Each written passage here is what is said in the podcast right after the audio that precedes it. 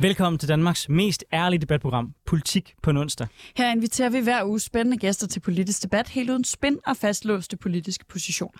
Hvis du har tændt for din radio og glædet dig til at lytte til nogle helt neutrale journalister, øh, som er værter på et dejligt debatprogram, så er øh, det her et dejligt debatprogram, men vi er ikke spor neutrale. Nej, for jeg er konservativ. Jeg er tidligere landsmand for konservativ ungdom, og så er jeg konservativt kommunalbestyrelsesmedlem på Frederiksberg. Og mit navn det er Sofie Lippert. Jeg stiller op til Folketinget for SF, og så er jeg tidligere landsforkvinde for SF Ungdom. Lige om lidt, der får vi besøg af to spændende gæster, der skal diskutere øh, en af ugens vigtigste politiske historier. Men inden de kommer her ind i studiet til os, så tager vi lige temperaturen på, hvad der har fyldt på vores politiske tallerken, som du sagde sidste uge, det udtryk, eller sidste time, det udtryk kan jeg godt lide. Hvad har du lagt mærke til, Anders? Hvis jeg skal være helt ærlig, så har det selvfølgelig været øh, budgetforhandlinger på Frederiksberg, der har fyldt mest for mig, men det skal jeg nok være med at kede jer med. Til gengæld, så mens jeg sad og forhandlede øh, det, der øh, endte med at blive en sparerunde, vi skulle foretage på Frederiksberg også, der kunne jeg se en nyhed, som kom i, jeg mener, det var Berlinske, hvor der stod, at, fra, ADI havde lavet en undersøgelse, der viste, at antallet af kolde hænder, de voksede i kommunerne, og de var steget dobbelt så hurtigt som den borgernære velfærd. For mig var det en ret interessant historie, både fordi jeg synes, det er klassisk, at vi ser, at mens vi skal ud og spare i velfærden, så ser vi, at administrationen vokser. Det er også tilfældet i min egen kommune, så er det i langt de fleste kommuner. Men også sådan en, en, en eller anden form for magtesløshed ud fra, at politikere nu i i hvert fald snart årtier har talt om, at vi skal bruge mindre penge på administration og mere på rent faktisk at sikre de varme hænder, den nære velfærd. Og alligevel så kan vi se, at udviklingen går i den helt modsatte retning. Jeg håber, den melding fra DI, den får os og nu ser jeg også, fordi det er også mig som kommunalpolitiker, til at kigge indad og ligesom, ligesom sige, kan vi i virkeligheden ikke finde steder, vi kan skære på noget af det, som ikke gør så ondt på folk, men som måske er blevet opbygget af en lovjungle eller et, øh, et kæmpe, kæmpe, kæmpe stort øh, forøgelse af de politiske krav, der bliver stillet til, hvor meget der skal administreres. Kan vi se på at skære i det? Fordi jeg tror sgu egentlig ikke, der er særlig mange hverken politikere eller borgere, der ønsker, at den her udvikling skal fortsætte, som den gør lige nu.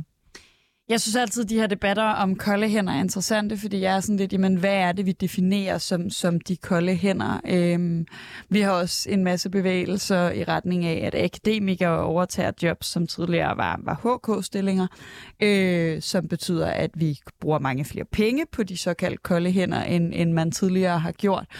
Øhm, jeg synes, øh, det er farligt at gøre det meget forenklet. Øh, jeg anerkender, at når vi snakker en, en stigning, der er dobbelt så hurtig som en anden stigning, så er det vigtigt at være opmærksom på, hvad det er. Hvad det er. Og jeg er helt enig med dig i, at det er den her sådan, kontrolmani, der er, der er skyld i det, og at vi hele tiden laver en ny regel. Øhm, men det er også vigtigt, at vi, vi får kigget mere ind øh, kigget mere på, jamen, hvad er det egentlig, der Hvorfor stiger de her? Altså, hvad, udover det, jamen, er det også Øhm, i, I sidste uge havde vi besøg af Laura Lindahl, der talte meget om vigtigheden af, af god ledelse i det offentlige også. Mm. Altså er det fordi, vi har opdaget, at det tror jeg ikke, det er, fordi jeg tror, at mellemledere, der ikke rigtig øh, laver andet end at være mellemled, øh, også er meget ting i det offentlige, men der er jo også en masse af de her kolde hænder, øh, som er fuldstændig afgørende for vores, øh, vores offentlige øh, velfærd. Øh, men jeg er helt enig med dig i, at hvis vi ser en stigning, der, der går dobbelt så stærkt øh, for, for folk, der ikke er, er tæt på borgerne, så bliver vi nødt til at få kigget rigtig godt på, jamen, hvad, hvad skyldes det, og hvad er det, de her mennesker laver, og er det virkelig noget, der er vigtigt for, for det offentlige Danmark? Jeg tror, der er behov for, at man politisk prøver at viske tavlen ren, og så prøver at sige, hvad er det egentlig for nogle regler, vi mener, vi har behov for, hvad er det egentlig for nogle stillinger, vi mener, vi har behov for. Fordi jeg tror mange gange, så er det også bare et resultat af, at hver gang der sker noget politisk, så kommer der et eller andet, der bliver lagt ovenpå. Og så bliver der lagt mere ovenpå, og så ender det med, at pludselig bare det at administrere øh, den jungle af regler, som overlapper hinanden på mærkelige og overraskende måder, den pludselig i sig selv kommer til at fylde enormt meget. Altså i min egen kommune, der er siden 2017, der er den, den mængde penge, vi bruger på administration, den er steget med 13 procent. Det er ret mange penge. Og når, man, og, og, og når vi så samtidig ser, at der netop bliver, bliver skåret nogle øh, steder ind på de varme hænder, så er det selvfølgelig vigtigt at vende, vende hver en sten. Jeg tror ikke, jeg er så skeptisk, som du er i forhold til distinktion mellem kolde og, og varme hænder. Ja, der er ting, man har, man har, man har skulle bruge altid, altså øh, sikre folk, der, har, der er i økonomiafdelingen, sikre juridisk bistand osv. osv. Der er nogle ting, som man altid har skulle bruge, men jeg tror også meget, at det vi har set, det er, at vi har indskudt et nyt fedtlag, altså af mellemledere, administration osv., som ikke plejede at være der. Og der må jeg ærligt talt sige, at hvis det kunne fungere i gamle dage, så kan det nok også godt fungere i dag. Og med gamle dage, jeg altså 2017. Jeg synes, jeg er det fedeste, mest konservative, nogen nogensinde har sagt. Hvis det var godt i gamle dage, så kan det også blive godt i dag. Hvis vi kunne administrere det i 2017, så kan vi sgu også gøre det i dag. Nå, men jeg skal også spørge dig, Sofie, hvad har du lagt mærke til? Jamen, øh, en nyhedshistorie i morges var, at man i Region Midtjylland lige nu øh, overvejer, om man bliver nødt til... Øh, der er en del af de blå busser i Region Midtjylland, der kører på såkaldt øh, biodiesel, som er en, en dieselform, der er lavet af, hvad hedder det, af sådan leftovers, skulle jeg til at sige, øh, som, som dermed øh, har betydeligt mindre CO2-aftryk end den almindelige diesel, øh, fordi det ligesom er af ting, der ellers ville blive smidt ud eller brændt af øh, alligevel. Øh, men den er pisse dyr for tiden, øh, jævnfører alt det, vi har snakket om med stigende energipriser, som vi også skal snakke mere om lige om lidt. Øh, og så overvejer man altså at gå over til den klassiske diesel igen. Og det er øh, øh, virkelig en solid, øh, solid klimatilbageskridt for Region Midtjylland, men det kan blive nødvendigt, øh, hvis ikke man vil lukke busruter. Øh, og nu er jo også en rigtig dårlig tid at lukke en busrute på, fordi folk netop heller ikke har råd til at køre i deres egne biler. Øh, så alt i alt øh, er det bare øh, mega dårlig timing, og min største frygt ved hele den her energikrise, og de konsekvenser, det har, at vi pludselig har meget lidt øh, naturgas det er, øh, at det kommer til at blive til et stort klimatilbageskridt, og jeg er bange for, at det her det sådan er, er, er en lille smagsprøve på det. Ja, det bliver det i hvert fald, hvis den måde, vi prøver at løse krisen på, det er netop med, sorry, øh, med kortsigtede løsninger. Fordi det er jo sådan, at den grønne energi er markant billigere end også den øh, diesel, der er, eller kul, eller øh, gas for den sags skyld. Så der er, det er jo i forvejen, altså langsigtet er det klart close, både økonomisk og for klimaet, at vi omstiller os til, til at blive grøn. Men du er ret i, på kort sigt med det her mærkelige marked, så er der de her udsving, og der håber jeg da virkelig, at når man planlægger afgørende spørgsmål politisk, at man ligesom tør kigge lidt ud over øh, den tidshorisont, der hedder de næste to år. Fordi det er klart, hvis vi begynder at handle på det her marked, som om, at det var normalen, ja, så ender vi i fuldstændig problematiske beslutninger. Men jeg tror også, at man netop skal huske det her med, at grøn energi er billigere. Så hvis man gerne vil spare penge på lang sigt, så giver det mening at omstille sig til grøn el, ikke? Jo, jo, men, men hvis man tager busserne som eksempel, altså det er rigtigt, man kunne købe en frygtelig masse elbusser, men det er der nogle gange nok ikke så mange øh, regioner, der har råd til lige nu. Øhm... Altså, det er, jo, det er jo det, man gør i, på Frederiksberg og i København. Der er man jo ved at omstille hele, hele, hele elparken til, at det er elbusser, ikke? Jo, jo, øhm, og, altså, og det synes jeg, der ville være positivt, hvis man i Region Midtjylland besluttede, men jeg tror også, man må se i øjnene, at, at hvis ikke det er en beslutning, der er taget, og hvis ikke, så har, står man med et problem her nu, og det er især de her her nu problemer, fordi Øh, det der med, jeg tror, øh, nogen har også nogle gange en opfattelse af, at det gør ikke noget, hvis vi lige synder lidt lige nu. altså, fordi vi skal nok gå tilbage til det der 70% mål. Hvis vi bare når det i 2030, så er det fint nok. Men det er jo faktisk et kæmpe problem, hvis vi pludselig udleder en masse øh, farlige, øh, altså en masse drivhusgasser lige nu, fordi vi lige har, hvad ved jeg, et halvt år, hvor vi kører på almindelig ben, øh, diesel i stedet for biodiesel. Øh, og, og det jeg tror, jeg tror også bare, min sådan, pointe med at tage den her sag med også lidt er, der er sgu mange af de her tilfælde, hvor den gode løsning lige nu ikke er der. Og det, det er sådan en øh, ondt i maven følelse af, øh, og måske også netop sådan den der klassiske unge klimaaktivist frustration, øh, at, at jeg skulle, øh, jeg er mega træt af, at vi ikke gjorde noget mere noget før. Mm.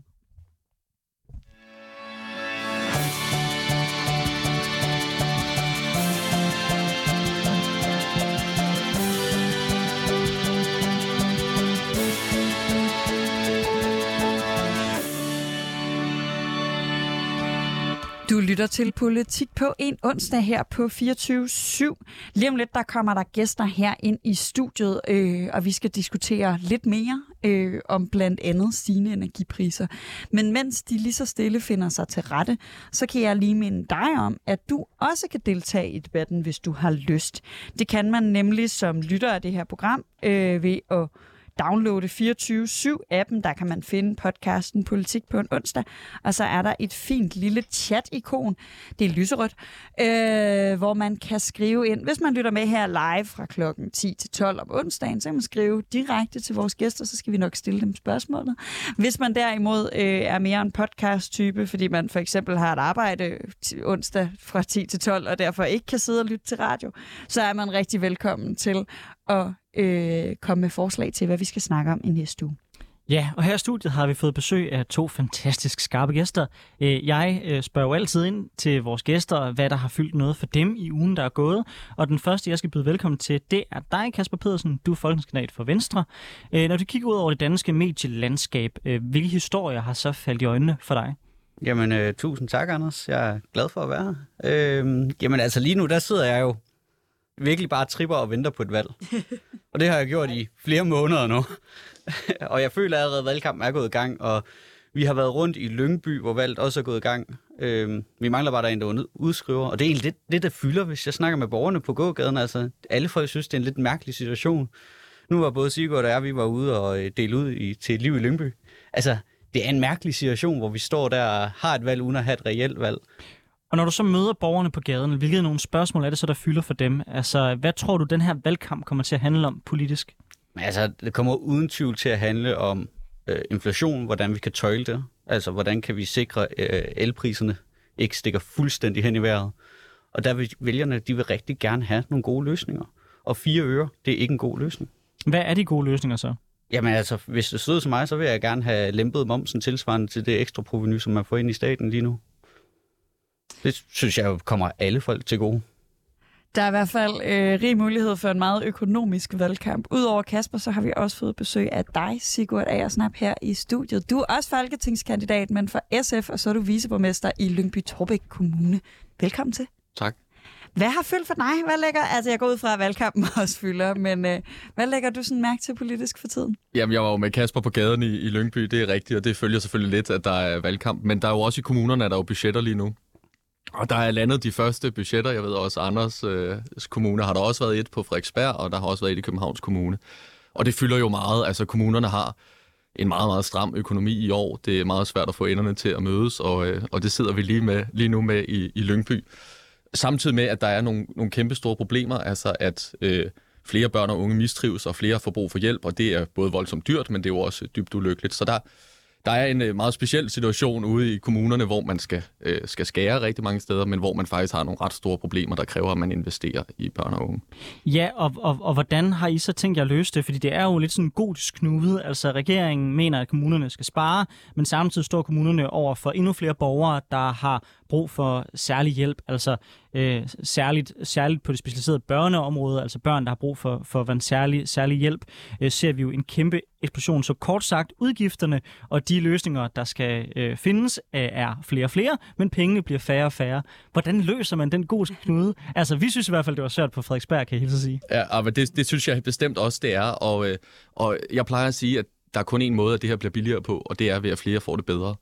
Og, øh, og derfor så tror jeg, at, at det, man er nødt til at gøre, det er at gå ind og kigge på, på nogle af de øh, forhold, der er i vores skoler og vores øh, daginstitutioner. Og noget af det, man ved for forskning virker, det er jo for eksempel to-lærerordninger. Så kan man konvertere nogle, nogle timer i folkeskolen til flere timer med, med to lærere, så tror jeg, det kan hjælpe. Men det løser overhovedet ikke hele problemet, og du har ret, Anders. Altså, der er brug for flere psykologer, der er brug for flere folk i, i PBR, og samtidig så skal kommunerne spare. Det, det hænger faktisk ikke sammen. Kasper, du nævner, at, at det er meget af folketingsvalgkampen, der fylder øh, lige nu. Øh, og det, det kan jeg vældig godt relatere til.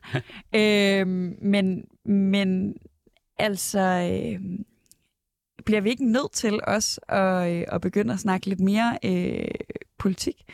For jeg næsten lyst til, lyst til at sige, at jeg synes meget handler øh, for tiden Øh, det er sjovt, når man laver sådan politiske debatprogrammer, at man skulle tro, at lige op mod et valg, så var det mega nemt at finde på emner. Og jeg føler, at øh, alt handler om, hvornår kommer valget. Enig. Og så handler det rigtig meget om det her med stigende energipriser, men det er også sådan en, hvor hvor de store, nu prøver vi at tage en af de ideologiske debatter, der ligger bagved, men de store politiske uenigheder er faktisk svære at finde. Det er mere sådan noget med at overbyde hinanden den gode løsning. Øh, tror du, den her valgkamp øh, bliver en valgkamp, hvor vi faktisk øh, får snakket politik, eller bliver det rigtig meget sådan en, en krisevalgkamp? Jeg er rigtig, rigtig bange for, at det bliver en krisevalgkamp.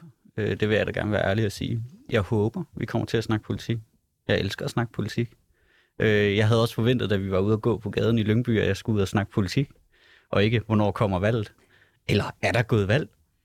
Ja, det spørger folk også mig Altså- altså, Er der valg? Så, så et eller andet sted, så håber jeg på, at vi bare snart kan få valg, så vi kan få renset luften, og så komme til at faktisk diskutere politik, og få vedtaget noget politik. Altså, jeg synes, det er spøjst at se, hvordan Socialdemokratiet har ventet indtil nu med at komme med alle deres politiske udspil. Og tilsvarende, så vil jeg så sige, også som borgerlig vælger, kan det måske være lidt svært nogle gange at gennemskue, hvad det egentlig er for et projekt, vi får, hvis der kommer et borgerligt flertal. Øh, du siger, du gerne vil snakke politik.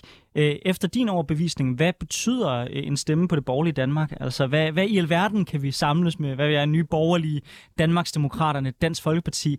Hvad bliver det projekt, der er på den anden side? Fordi lige nu virker det til, at det eneste, de borgerlige partier sådan set er enige om, det er, at de ikke kan lide Mette Frederiksen.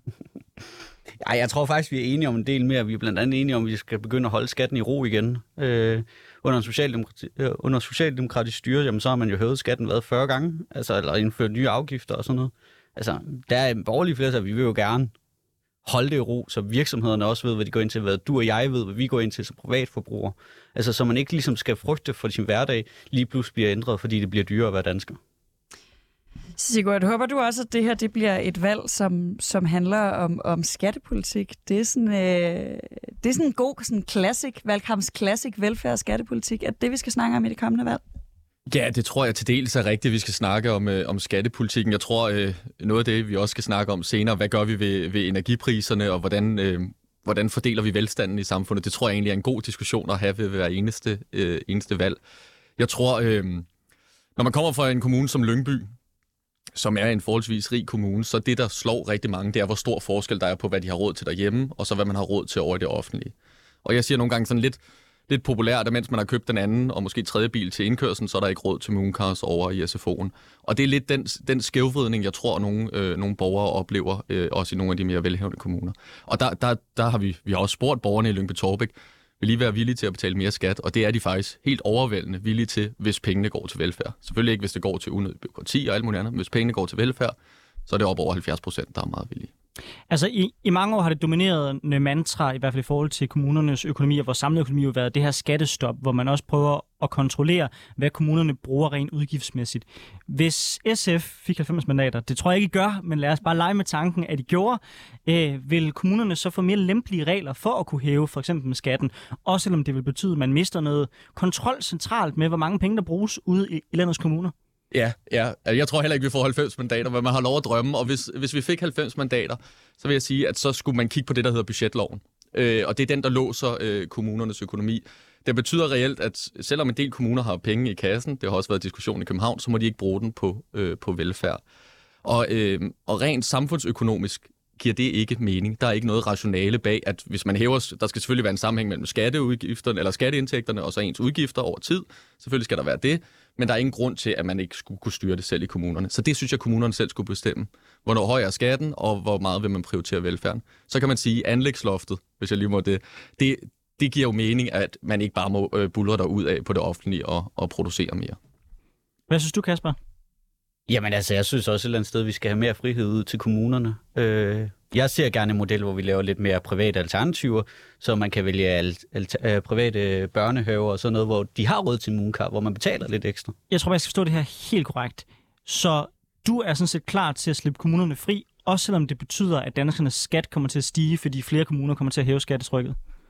Altså, jeg har det lidt sådan, at jeg synes, at de beslutninger skal tage tættest på borgeren som overhovedet muligt.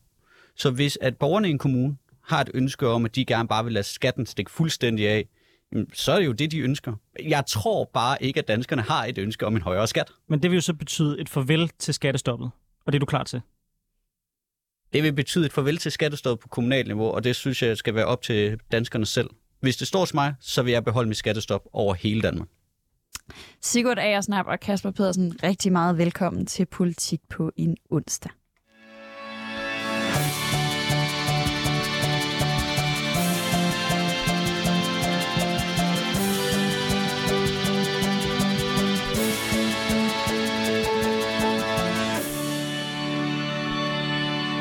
Du lytter til Politik på en onsdag med Anders Storgård og Sofie Lippert. Vi har i dag besøg af Sigurd Aersnap, der er folketingskandidat for SF og viceborgmester i Lyngby Torbæk Kommune, og Kasper Pedersen, der er folketingskandidat for Venstre. De fleste af jer har nok opdaget, at elregningerne de seneste måneder er eksploderet. Prisen på strøm er steget voldsomt på grund af mangel på energi. Det skyldes i høj grad forholdet til Rusland, der betyder, at Europa har langt mindre adgang til naturgas, og dermed stiger prisen voldsomt. Samtidig har for eksempel franske atomkraftværker svært ved at få vand nok til at køle reaktorerne ned efter en varm og tør sommer. Elprisen sættes i Europa efter den dyreste elkilde. Så når prisen på gas pludselig stiger voldsomt, som den gør i dag, fordi udbuddet pludselig er blevet meget mindre, på grund af det, Putin har besluttet, så stiger den generelle elpris tilsvarende. Det resulterer i priseksplosionen, vi alle ser på vores elregninger, men det her er ikke kun skadeligt for vores private økonomier. Store dele af energibranchen er på rand af konkurs på grund af knapheden øh, og de høje priser, og forskellige europæiske stater, her blandt Danmark, gør nu klar til at redde energibranchen med milliardbeløb. Det kan blive farligt og resultere i en enorm økonomisk krise. Derfor har EU-kommissionen fremlagt fem forslag til at forbedre situationen. Et af dem er en såkaldt windfall tax. En skat på såkaldt tilfældige overskud, som skyldes, at det er den dyreste energikilde, der er, sætter prisen og dermed giver ualmindeligt høje overskud til dem, der kan producere strøm billigt. Det koncept, konceptet dykker vi ned i i dag i Politik på onsdag. Sigurd Aersnap, synes du det er rimeligt, at f.eks. Vestas, der laver billig vindstrøm, skal betale mere i skat, bare fordi prisen på gas og, der, og dermed el er steget? Ja, det synes jeg. Altså, jeg synes, når man står ved, i en krise, så skal man overveje, hvor er der et overskud i samfundet, man kan bruge til at betale. Og lige nu er det jo sådan, at, at der, hvor vi betaler, det er, er, er nogle dele af energibranchen, og så er det jo rigtig meget også forbrugerne, der betaler øh, de høje priser. Og der synes jeg, man kunne tage en del af regningen for de energiselskaber, der har den her ufortjente øh, indkomst, eller lige pludselig indkomst. På engelsk har man det her øh, begreb unearned income, altså en, en indkomst, som man har fået uden egentlig at gøre noget særligt for den. Og den, den synes jeg, man skal beskatte. Kasper Pedersen, hvad tænker du? Er du også med på en øh, windfall tax, altså sådan en skat på de her tilfældige overskud, der genereres? Nej, det er det bestemt ikke. Øh, jeg synes, det er den helt, helt forkerte vej at gå. Jeg synes ikke, vi skal begynde at kaste særskatter efter folk, der bare lige pludselig hvor det går godt for dem lige pludselig. Altså, så skal vi jo også gå hen og hjælpe dem, når det ikke går godt, og det gør vi ikke. Altså, denne goes both way. Jeg synes, en windfall tax er øh, virkelig noget mærkeligt påfund, man har fundet på, og fuldstændig forkert vej at gå. Vi, vores virksomheder har ikke, øh, de arbejder og har gjort et utroligt stort stykke arbejde for at kunne skaffe den her profit. Og nu er det endelig lykkes. Og så siger vi, ej, dumme jer, der lægger vi lige en skat oveni fuldstændig utilregnelig. Det jeg synes ikke, det er okay. Men det er vel ikke Vestas' fortjeneste, at de lige nu tjener en masse penge, fordi vi har den her regel om, at vi skal betale prisen for gas, selvom det er vindenergi, vi får. Det er vel ikke, fordi Vestas er dygtige, at prisen er meget høj lige nu. Det er fordi Vestas er dygtige, at deres øh, el er meget lavt, men at den generelle pris er høj, det har de vel ingen indvirkning på? Nej, men de har haft øh, en indvirkning på, at de har bygget den forretningsmodel op, som de har fået bygget op. Og den synes jeg ikke, vi skal gå ud og fjerne deres levegrundlag på nu ved at gøre det mere, øh, mindre attraktivt for øh, virksomheder eller for investorer at investere i dem for eksempel. Jeg synes, de har haft nogle rigtig dårlige år også, hvor det ikke er gået godt. Der har vi ikke gået ind og hjulpet dem. Hvorfor skal vi så lige pludselig gå ind og straffe dem nu, hvor det går godt? Sigurd Agersnap, er det ikke øh, lidt skidt for den grønne omstilling, hvis vi begynder at brandbeskatte for eksempel Vestas og andre øh, altså klimavenlige energikilder? Fordi det er jo i høj grad heldigvis dem, der er billigst. Ja, de grønne er jo billigst i dag, det, det er rigtigt. Jeg tror ikke, det er et problem for den grønne omstilling, fordi jeg tror, at den grønne omstilling skal vi jo understøtte, øh, også politisk med midler. Og, øh, og det, det går jo det går jo på en eller anden måde øh, i nul. Og så vil jeg bare sige, det, det her kan jo lyde som sådan en meget venstreorienteret socialistisk øh, idé. Øh, men, men det mener jeg faktisk ikke, det er. Jeg mener, at, at det her med markedstilfældigheder at gøre op for det, det, det ligger også grundlæggende i, i, øh, i en god liberal tilgang til økonomien. Og derfor har man jo også for eksempel fritaget for selskabsskat, hvis man ikke har overskud. Så vi har jo de her mekanismer i forvejen. Men Sigurd, øh, altså øh, i dag der bliver de fleste vindmølle- og solcelleparker, de bliver ikke opført med statsstøtte. Øh, så reelt set, øh, det man ser her, når, når prisen er så billig øh, på den vedvarende energi, og man lægger en windfall tax, det er jo, at det er nogle af de virksomheder, der kommer til at betale mere.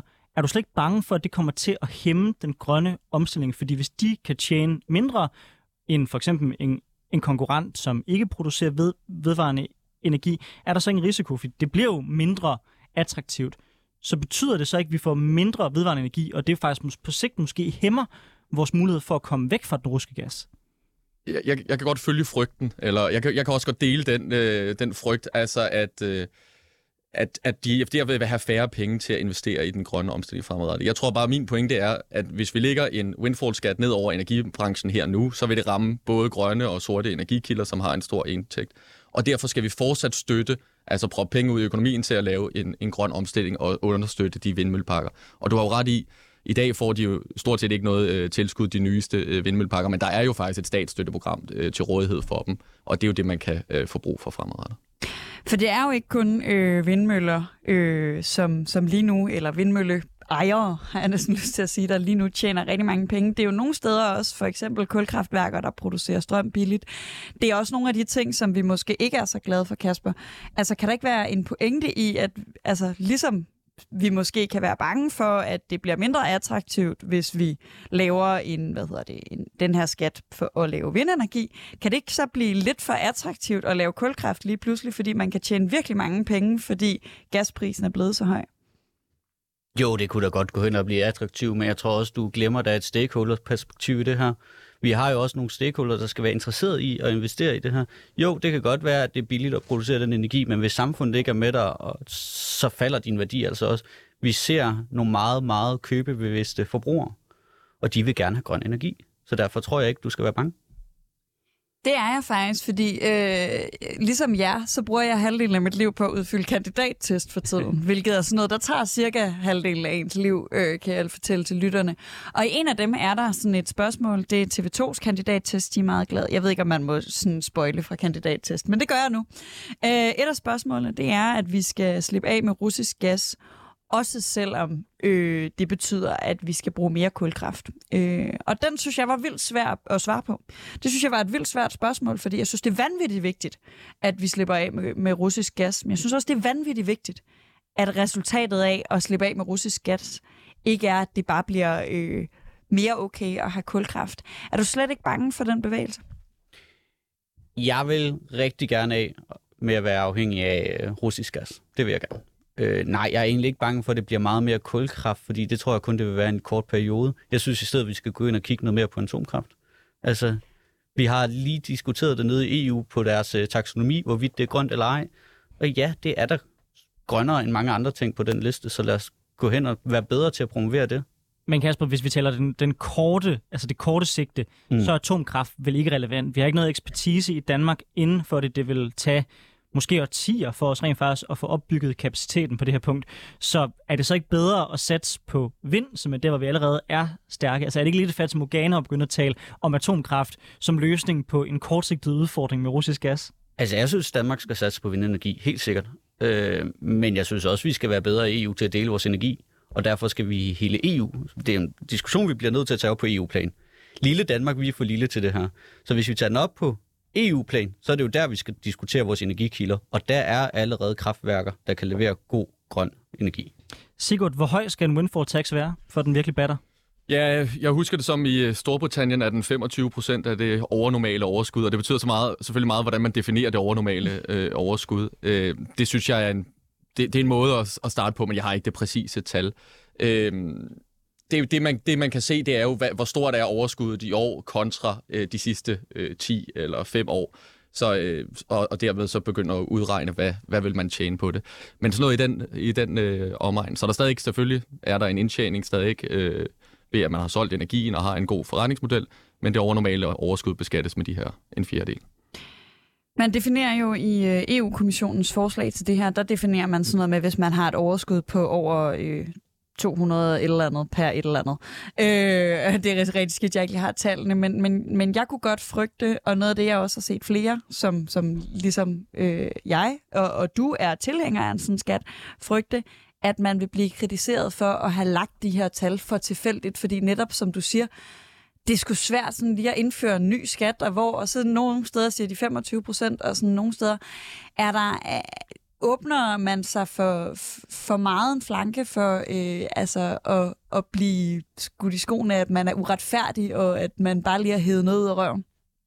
ja, det, det kan godt være. Øh, altså, jeg, jeg, jeg kender ikke den præcise model for, hvordan man skulle gøre det, og det synes jeg også er svært. Og jeg tror selvfølgelig, vil der være et element af vilkårlighed i det her. Det er der jo i markedet, og det er jo den vilkårlighed, man også forsøger at gøre op for. Øh, jeg læner mig bare meget op af, at den konservative regering i Storbritannien faktisk har indført det her, og jo faktisk er lykkedes med det uden et ramaskrig for branchen. Øh, det er jo det samme kommissionsformanden, også en konservativ kommissionsformand for, øh, for EU-kommissionen, har foreslået. Så, så jeg tror godt, man kunne finde en model, der kan lade sig gøre.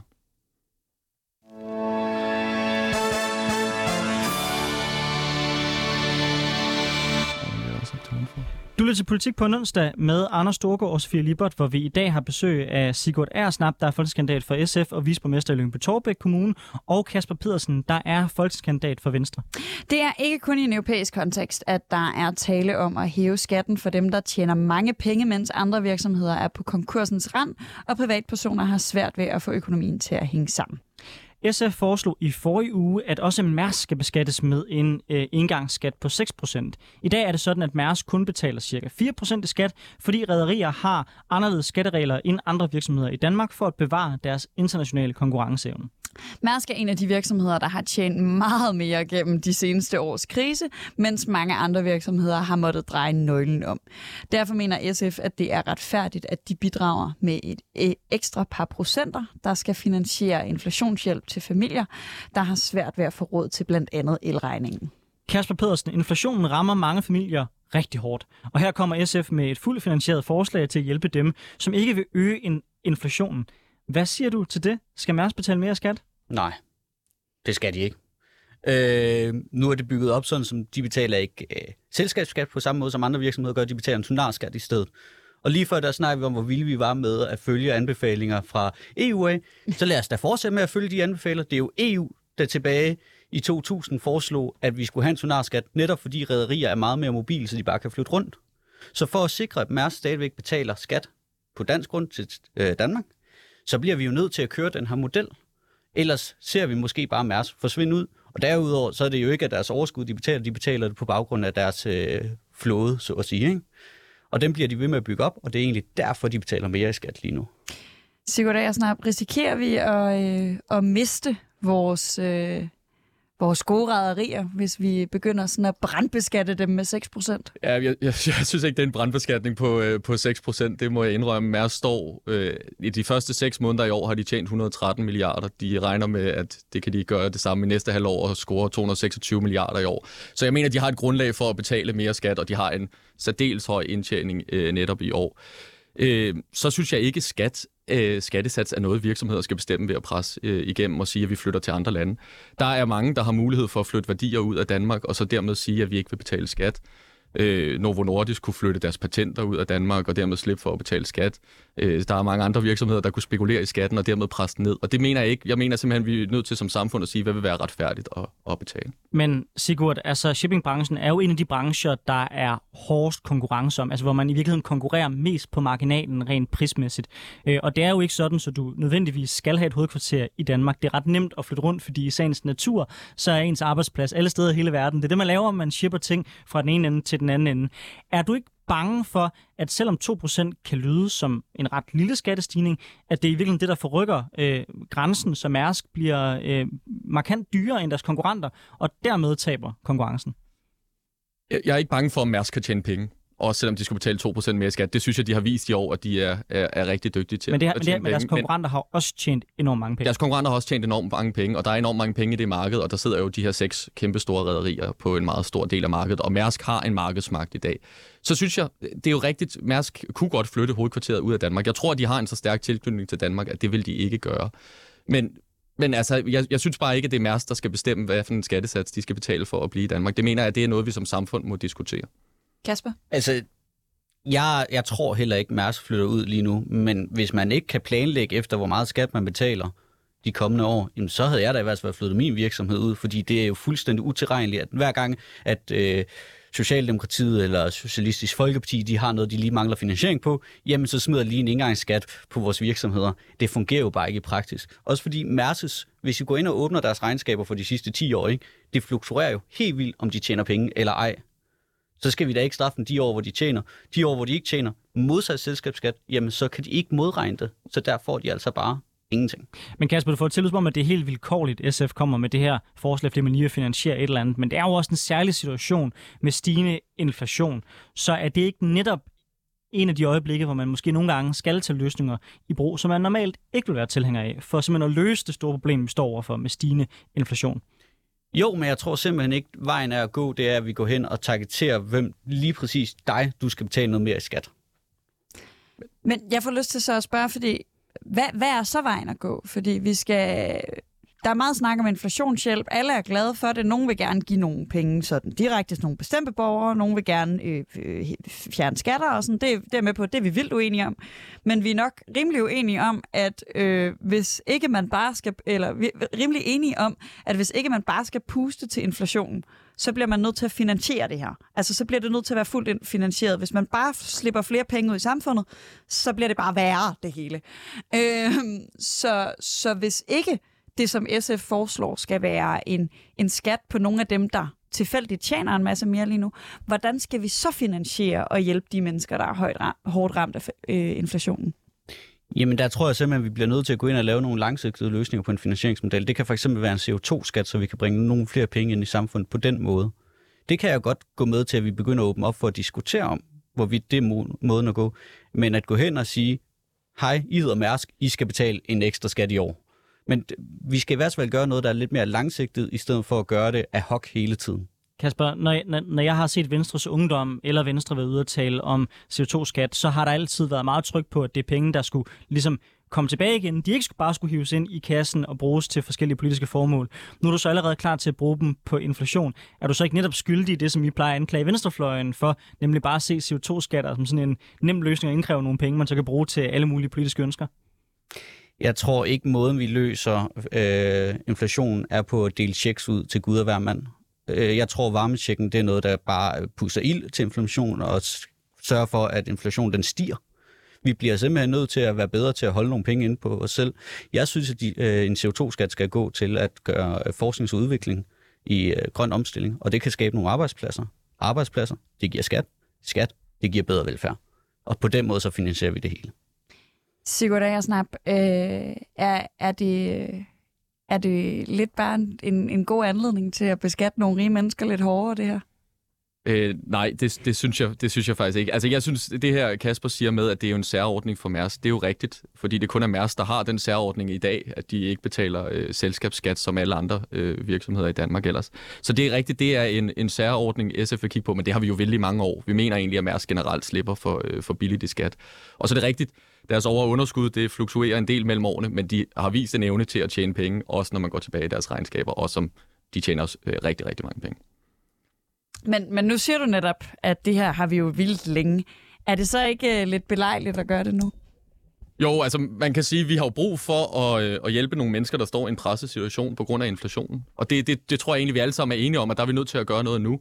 Så kigger man selvfølgelig, hvor har vi, vi kan, øh, vi kan finde penge til at finansiere det. Og det her er et af de forslag, SF har, mange, øh, har haft i mange år. Ligesom vi har haft en skat på finansielle transaktioner eller andre finansieringsforslag.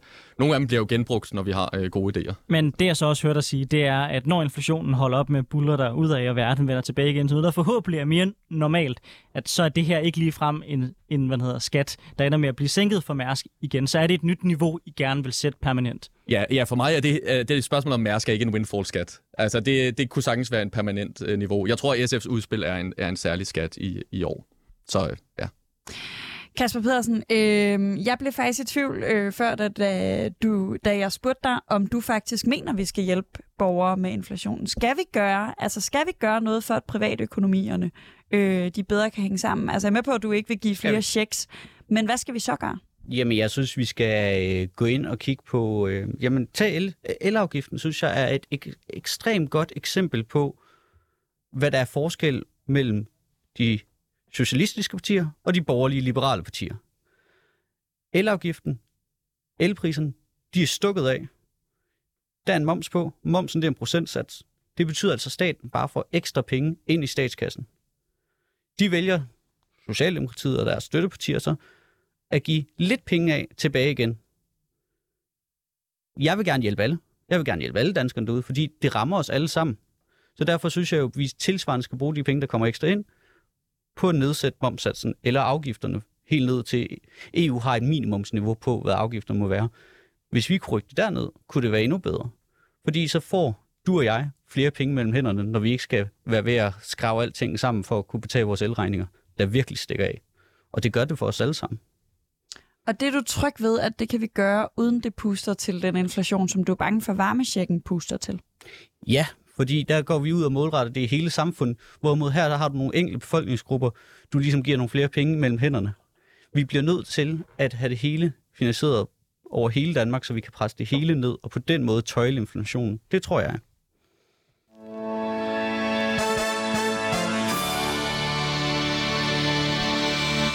Du lytter til Politik på en onsdag med Anders Storgård og Sofie hvor vi har besøg af Sigurd Ersnap, der er folketingskandidat for SF og viceborgmester i Lyngby Torbæk Kommune. Og så har vi også besøg af Kasper Pedersen, der er folketingskandidat for Venstre. Ideen om at beskatte over normale profitter er ikke en ny idé, hverken som SF eller EU-kommissionen har fået, og det har heller ikke til alle tider været udelukkende venstreorienteret.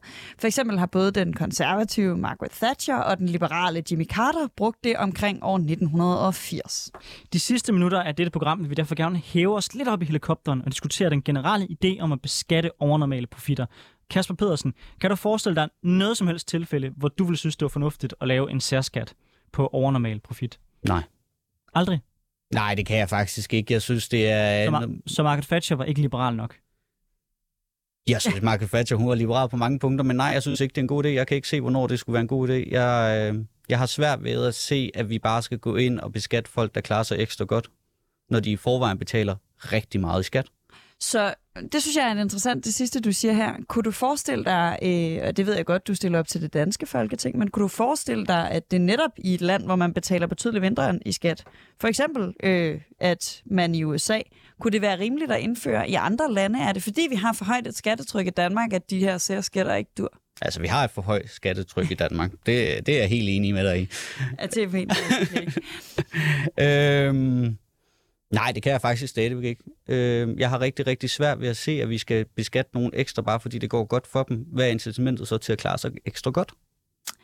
Sigurd Agersnap, hvornår er det her en... Øh, altså, hvad er incitamentet til at klare sig ekstra godt, hvis vi øh, hver gang nogen pludselig tjener en masse penge, bare beskatter dem? Jeg er faktisk øh, enig med Kasper så langt, at der skal være et incitament til at, at lægge en ekstra indsats og, og gøre det ekstra godt.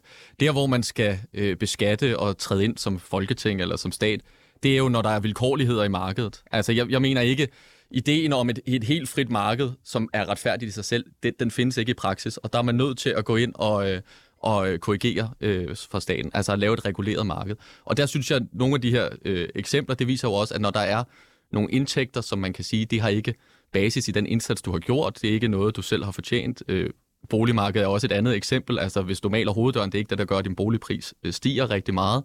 Det er nogle andre vilkår, der gør det. Så mener jeg godt, man må lægge en skat på. Men Sigurd, er der ikke altid vilkårligheder i et marked? Altså, hvis jeg sælger paraplyer, så øh, stiger prisen også, hvis det begynder at regne. Det er jo også en vilkårlighed. Hvis jeg har valgt at satse på at producere elbiler ret tidligt, og det nu er noget, som folk efterspørger mega meget, så er det også lidt en vilkårlighed. Det er jo lige præcis den branche, jeg endte i, hvor der var en massiv vækst. Er det ikke lidt problematisk at tro, man sådan politisk kan gå ind og være overdommer på, hvornår noget er vilkårligt, og hvornår noget simpelthen bare er en markedsudvikling, som vil være kommet?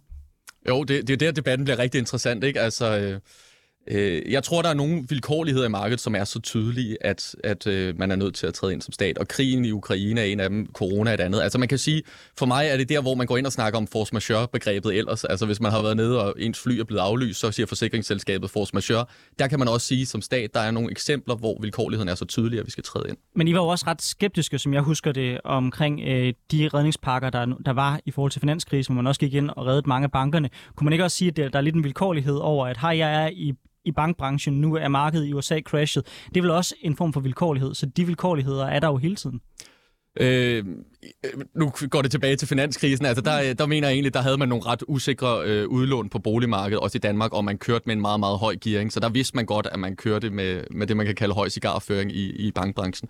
Så der mener jeg ikke, øh, man skulle træde ind. Men jeg tror, der hvor debatten er interessant, det er jo faktisk på det konkrete niveau. Er der en så stor vilkårlighed, at, øh, at vi skal gøre noget? Og der, der synes jeg, at, øh, at det vi ser med energipriserne lige nu, det er en vilkårlighed, der rammer hele det europæiske marked, som er, er meget tydeligt. Det her med vilkårligheder, fordi nu nævner Sigurd, at, øh, at corona var en, en lignende situation, og du sagde tidligere, Kasper, at vi er jo ikke klar til at redde dem, hvis det går den anden vej, men det var man jo faktisk under corona. Rigtig mange Det synes jeg er en forkert sammenligning. Det synes du er en forkert Det, sy- Hvorfor er nu det en kommer jeg til at afbryde dig, men jeg synes, det er en dårlig sammenligning, fordi der gik du ind fra statens side og lukkede folks erhverv. Det synes jeg helt ærligt ikke, vi kan sidde og sige til øh, dem, der knokler hårdt som iværksættere, og sige til dem, at ved I hvad, vi lukker jer, men der sker ikke noget. Øh, I får ikke nogen kompensioner eller noget. Det er en dårlig sammenligning. Men er det ikke jeg også man- netop, stiger priserne ikke også netop nu, fordi øh, vi europæisk set siger, vi vil ikke have, øh, vi, vi sanktionerer Rusland, Rusland siger, vi vil ikke give jer gas mere. Det er jo også nogle beslutninger, der er taget af nogle stater. Det er vel at mærke ikke den danske stat, det er jeg med på. Men de her øh, kæmpe store overskud, der kommer til, til nogle energiproducenter for eksempel, det er jo ikke fordi, det er jo fordi nogen i nogle stater har taget nogle beslutninger om at gøre noget, som de ingen indflydelse havde på. Så, så hvordan er det ikke?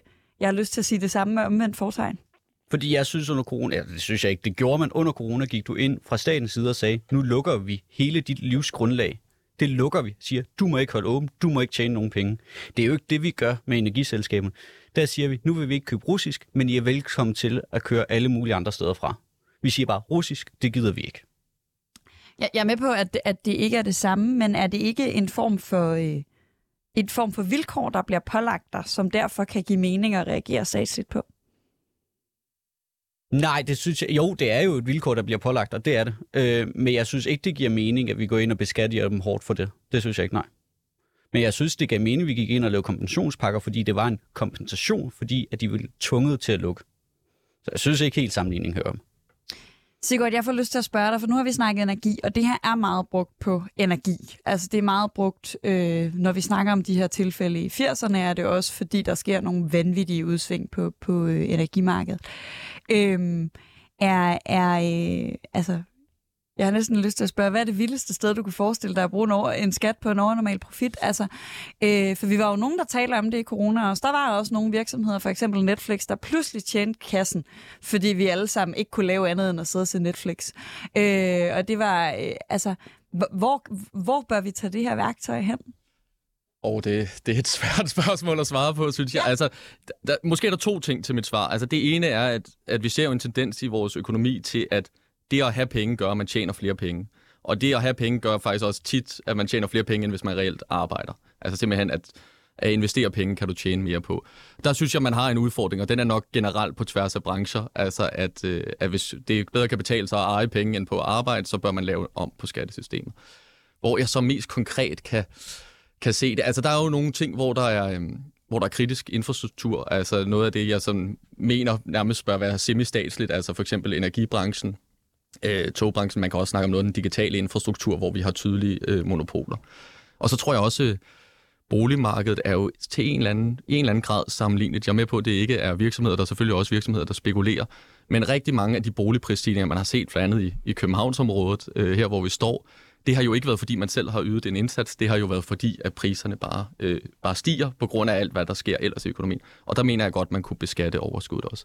Så det er ikke en decideret windfall-skat, men det er jo sådan en mere øh, generel beskatning. Men, men måske igen en beskatning af noget, hvor, hvor, hvor du i hvert fald vurderer, at det ikke er på grund af hårdt arbejde. Ja.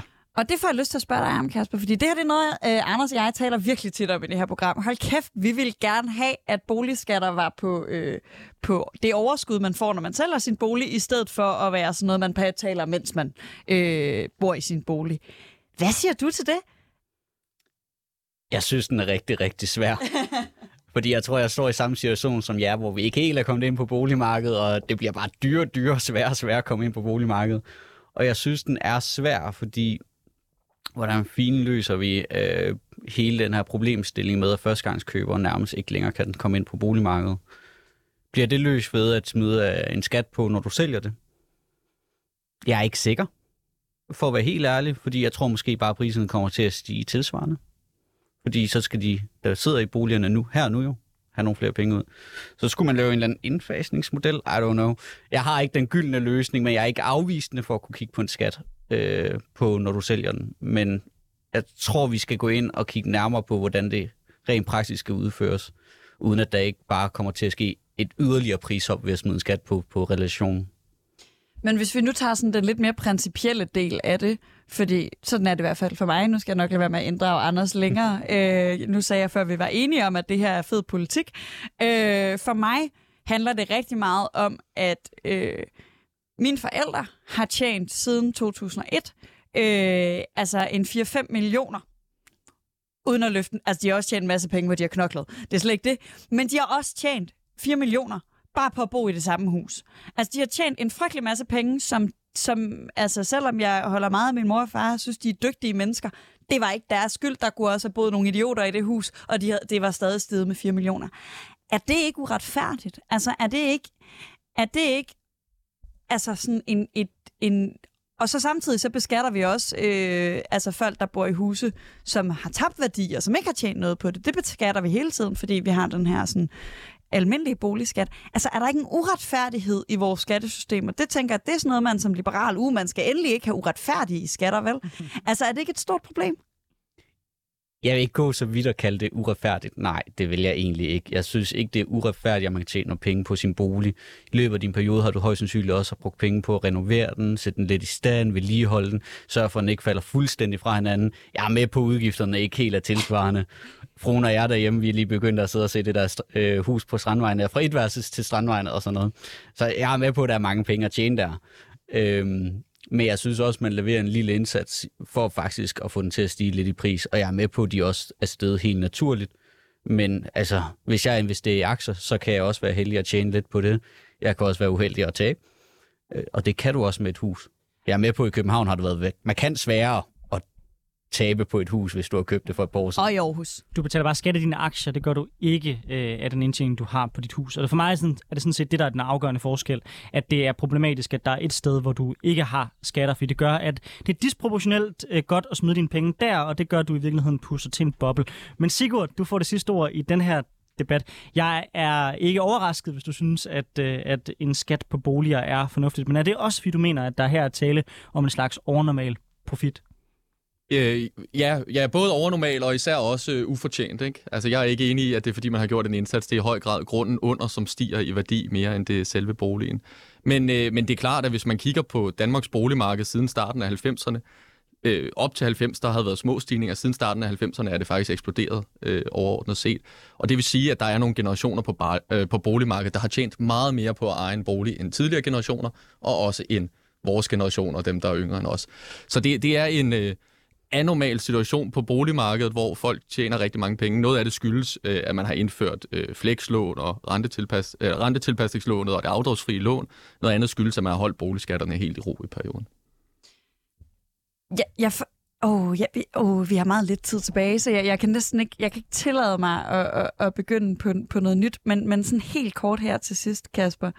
Altså, øh, er det bare fordi det er skattestigninger, vi taler om, at du er så meget imod? Altså hvis det havde været skattesænkninger til nogle andre, så det bare var en relativ stigning, havde du så været mere for? Så hæve skatten for nogen, sænke den for andre? Ja, eller bare sænke den for nogen, sådan at nogen relativt betaler mere skat. Nej, det havde jeg stadig heller ikke været for.